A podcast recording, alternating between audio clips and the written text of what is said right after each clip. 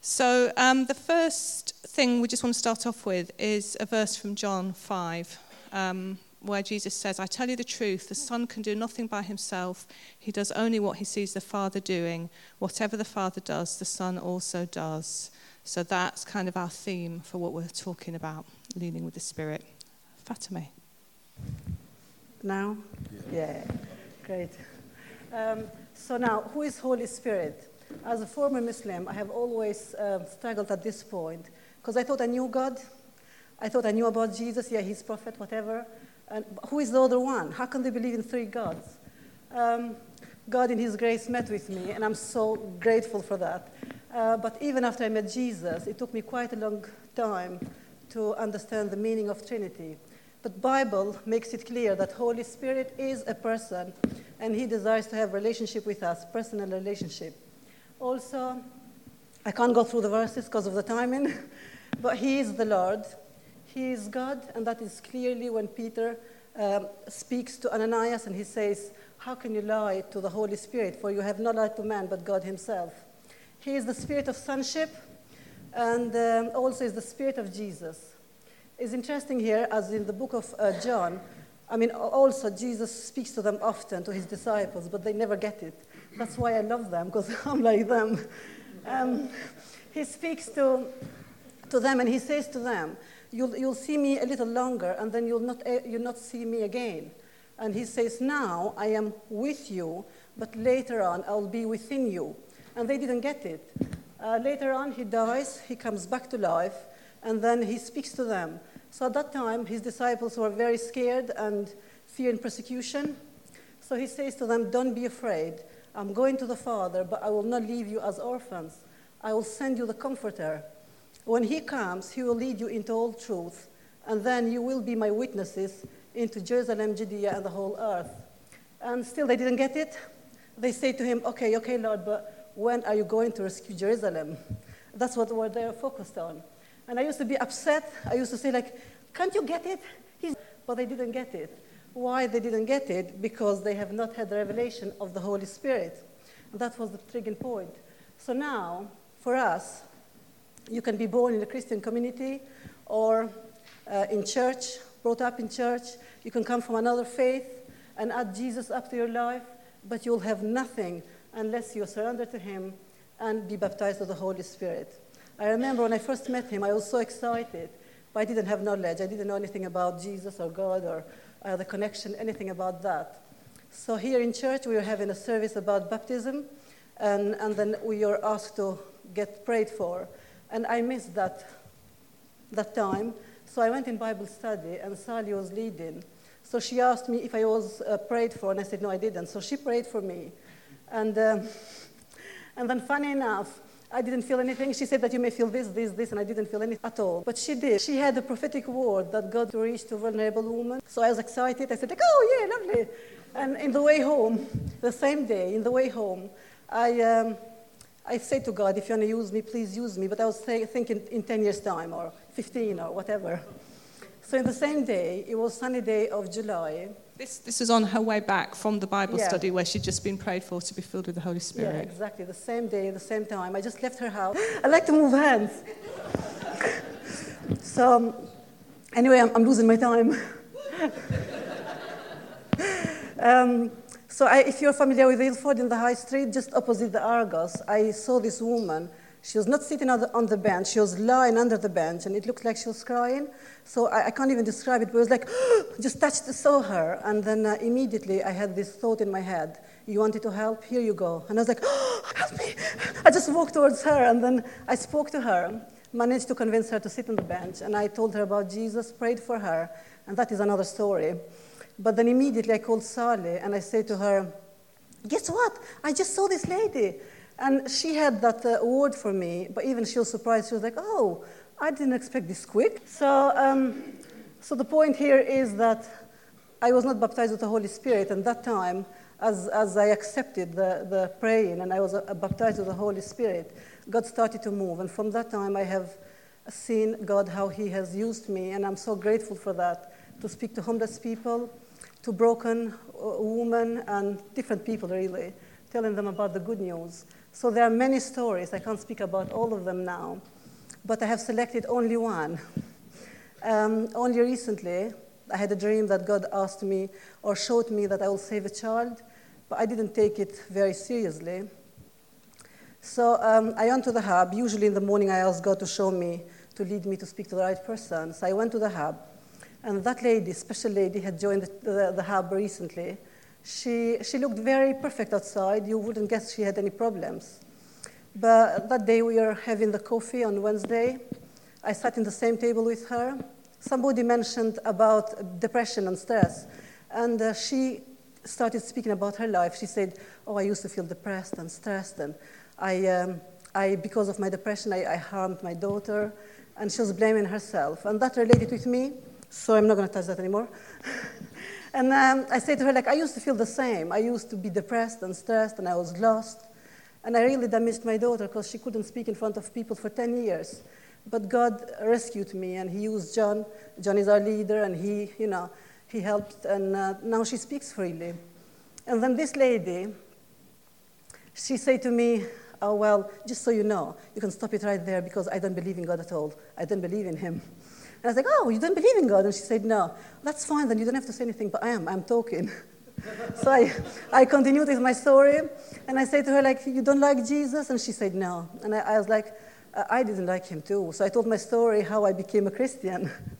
And after that story, she was about to go and get her coffee, so she came close to me and she said, "Don't get excited, but really when you spoke, something has touched me. I've never felt the same." And I was like, "Oh," so I knew that was the child. And I had to go after her. So I stood up and I said to her, "Can I have a hug?" And she said, "Okay." So I gave her a hug, and I said to her 3 times in her ear, "Jesus loves you," and she just burst into tears.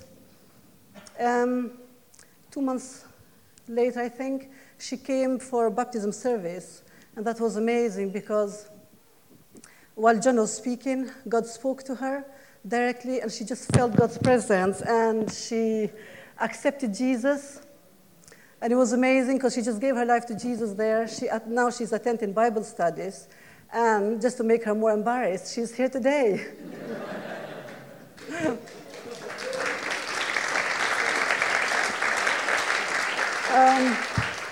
So now, how does Holy Spirit work? How does he operate? He operates through us, not because he needs us. He can do it anything in his own way or by himself, but because it pleases him to use us. He uses us by giving us gifts, and that is in the books of Corinthians, 1 Corinthians 12:14. He gives us gifts of knowing, such as words of wisdom, words of knowledge, discernment of the Spirit, gifts of doing, and you can see that is faith in healings, powers, miracles and wonders, is gifts of speaking, yes, tongues, interpretation, and prophecy. I personally have seen God's gifts being used amongst us, but for more, I think Sally is going to speak. Okay, so this picture, so Fatima's chosen these pictures. You'll see why I'm laughing when you see the next one, but that's to come. So it's a picture of us leaning with the Holy Spirit. So he takes control and we go where he's leading. And last year, we felt like God started to speak to us about what we were doing at the hub. So people were coming and they were finding a place. They were having a really good time. They were meeting friends. They were doing things that they enjoyed doing. We were talking to them about the difference that Jesus makes, but that wasn't all the time. And I really felt quite dissatisfied and began to feel, well, we've got good news. We should be shouting this out. We shouldn't just be keeping it as a secret, well-kept secret. And Fatima, as you've probably picked up, she's quite straight-talking, fast-moving, and, she said to me one day, it's really not enough for people just to come and learn English. And I said, no, I feel that as well. So, being who she is, so what are we going to do about it? Okay, yes, let's be asking God. At a similar time, John had a sense of this could be a time where we take maybe a week to really talk about who Jesus is and the reason we do what we do. Expect that people would be healed. Expect that they would really encounter Jesus. So we thought, yeah, let's do it. And we stepped out and found that God really met us. So we got a lot bolder with help from our friend, where boldness Jesus. Would...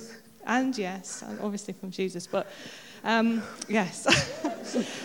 Fatima brings a new boldness, which is something that we've really benefited from. So one of the things that we did was we had a prayer tent in Castle Point. Some of you would have seen it. It wasn't small. It was quite large and quite obvious. And we wondered how people would respond. And day after day, people asked if we could pray for them. And there was something about having this prayer tent there that people would just say, yeah, I'll go in. Can you pray for me? We saw amazing things happen. We saw a Hindu family begin to explore who Jesus is, and still now they've done alpha courses, still on that journey. We saw an amazing healing. Some of you will have heard this story, but a woman whose husband is a cab driver, and he couldn't work because his back and legs were so painful. She asked us to pray for him. He wasn't there, but we prayed for her in the prayer tent. And the next morning she came in so excited. She said when she'd got home, nothing had changed. Her husband was still in pain, but the next morning he got up, and her name is Zophanon, and she said, he said to me, "Zophanon, my body, it feel very good."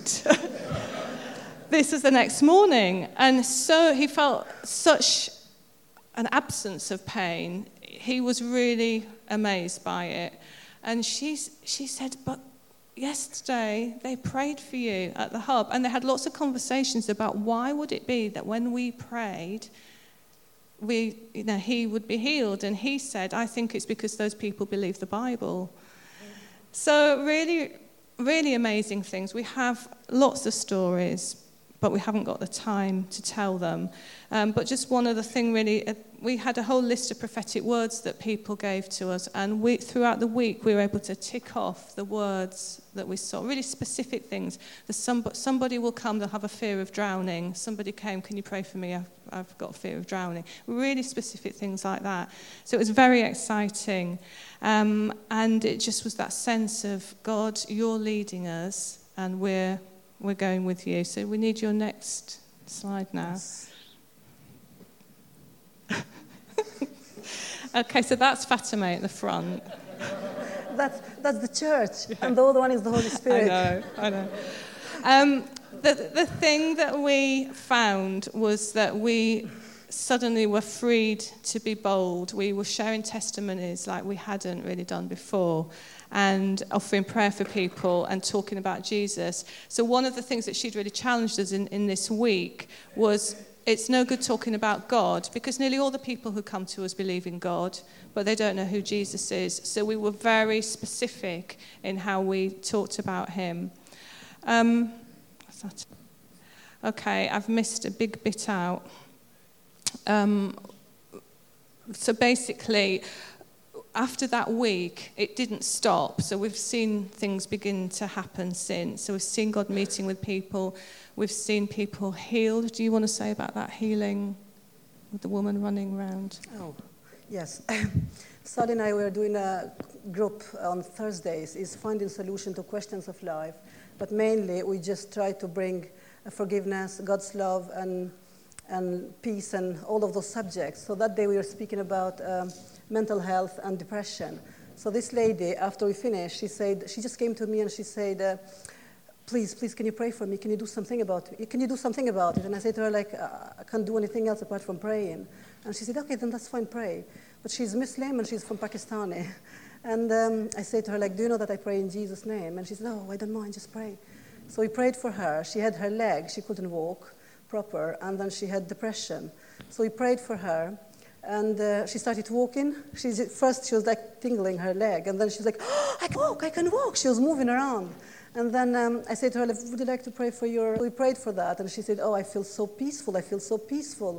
And she was just glorifying God, really, because we kept saying to her that it's not us, it's Jesus, and she was so excited. And one of the things that God has done is help us see beyond what's presented. So we've had a group of people come. Their behaviour is sometimes quite unpredictable and not easy to handle. And I was talking to Avril about it, and she said, well, what's your vision for them? I am ashamed to say this, but we'll let you in on what I said. To be honest, my vision is that they would sit quietly and not disrupt everything. Isn't that awful? And then she said, do you think you could expect more than that? Okay, yeah, I think probably I could. So just that sense of conviction, really, that everybody has a story, everybody has difficulties, but beyond that, God is at work. And one particular woman came in. She used to come in looking really quite unfriendly, quite scary. And Fatime... yeah, you're there. She's hiding from me. She decided, because we'd already talked about this, what can we expect for people that don't immediately fit into what we expect, and, what should we expect for them? So we'd been talking about it, and that challenged you, didn't it? And yeah, so with her... I felt very provoked about it because I didn't spend time with them either. So this lady came in, and I decided to go and speak to her. First, it was very cold. She didn't speak a lot. She went out, smoked, came back in. I went back and spoke to her. And then my friend Leah came along. So we started to speak with her. And as we started to speak with her, because she's young, only 23, and she had 3 kids, all of them lost to social services. She was very desperate. And as we started to speak to her, she started sharing her life with us, and she was a completely different person. In the following week, she came back to the hub, and as soon as I saw her, I was like, oh, you came back. Oh, that's good. We missed you. And we really missed her, honestly. And so she felt very loved, and she was like, oh, really? Thank you. And then she said to me, if you'll have me, I will volunteer here. I will help you out. And I was like, oh, that's lovely. So, yeah, it was very different. Yeah, so, a lot of these are unfinished stories, but we're expecting that God is going to continue to really work. And I think the most powerful thing has been what he's done with us as a team. So, it's not me and Fatime. There's a whole team. Many of you here are part of that team. Rachel could tell you a lot of stories about responding to the nudge. That's been a big thing that God's been doing in her. So you ask her why she bought a toaster for somebody. She probably won't be able to really give you a proper answer, but that was a nudge that God gave her. She just felt that she should give somebody a toaster. So he's kind of leading us to do unusual things. He's leading us to step out of our comfort zone, but he's just so faithful. And it's very exciting. It really feels like we're on a roller coaster sometimes. But, just really knowing that he is with us, and he's building our spiritual muscles just like that. Well, maybe not quite like that, but... yeah. One of the things that's come out of it is people doing an alpha course. So we were able to start an alpha course at the hub from that. And then that, in turn, led on to the big alpha that a lot of you were involved in. So we're still seeing the kind of knock-on effect of that. And people who did the alpha course are now doing a follow-up course. So, yeah, really, really exciting things. And it feels like he's really built a momentum. So... just to summarise, unless you had anything else. Really, I think what we're learning is it's the importance of listening to the Holy Spirit and acting, asking him where he's working, seeing where he's working, and leaning in with him as he's doing that. And only, coming back to what I said at the beginning, that verse that says, only doing what the Father gives us to do. It's not up to us to get results. And boldness is a really key thing, but that is something that we're only getting as we ask the Holy Spirit to come and fill us and give us that. And the other thing that we're learning is the importance of praying all the time for everyone, all of these people that are coming, just really key. We have finished within our time.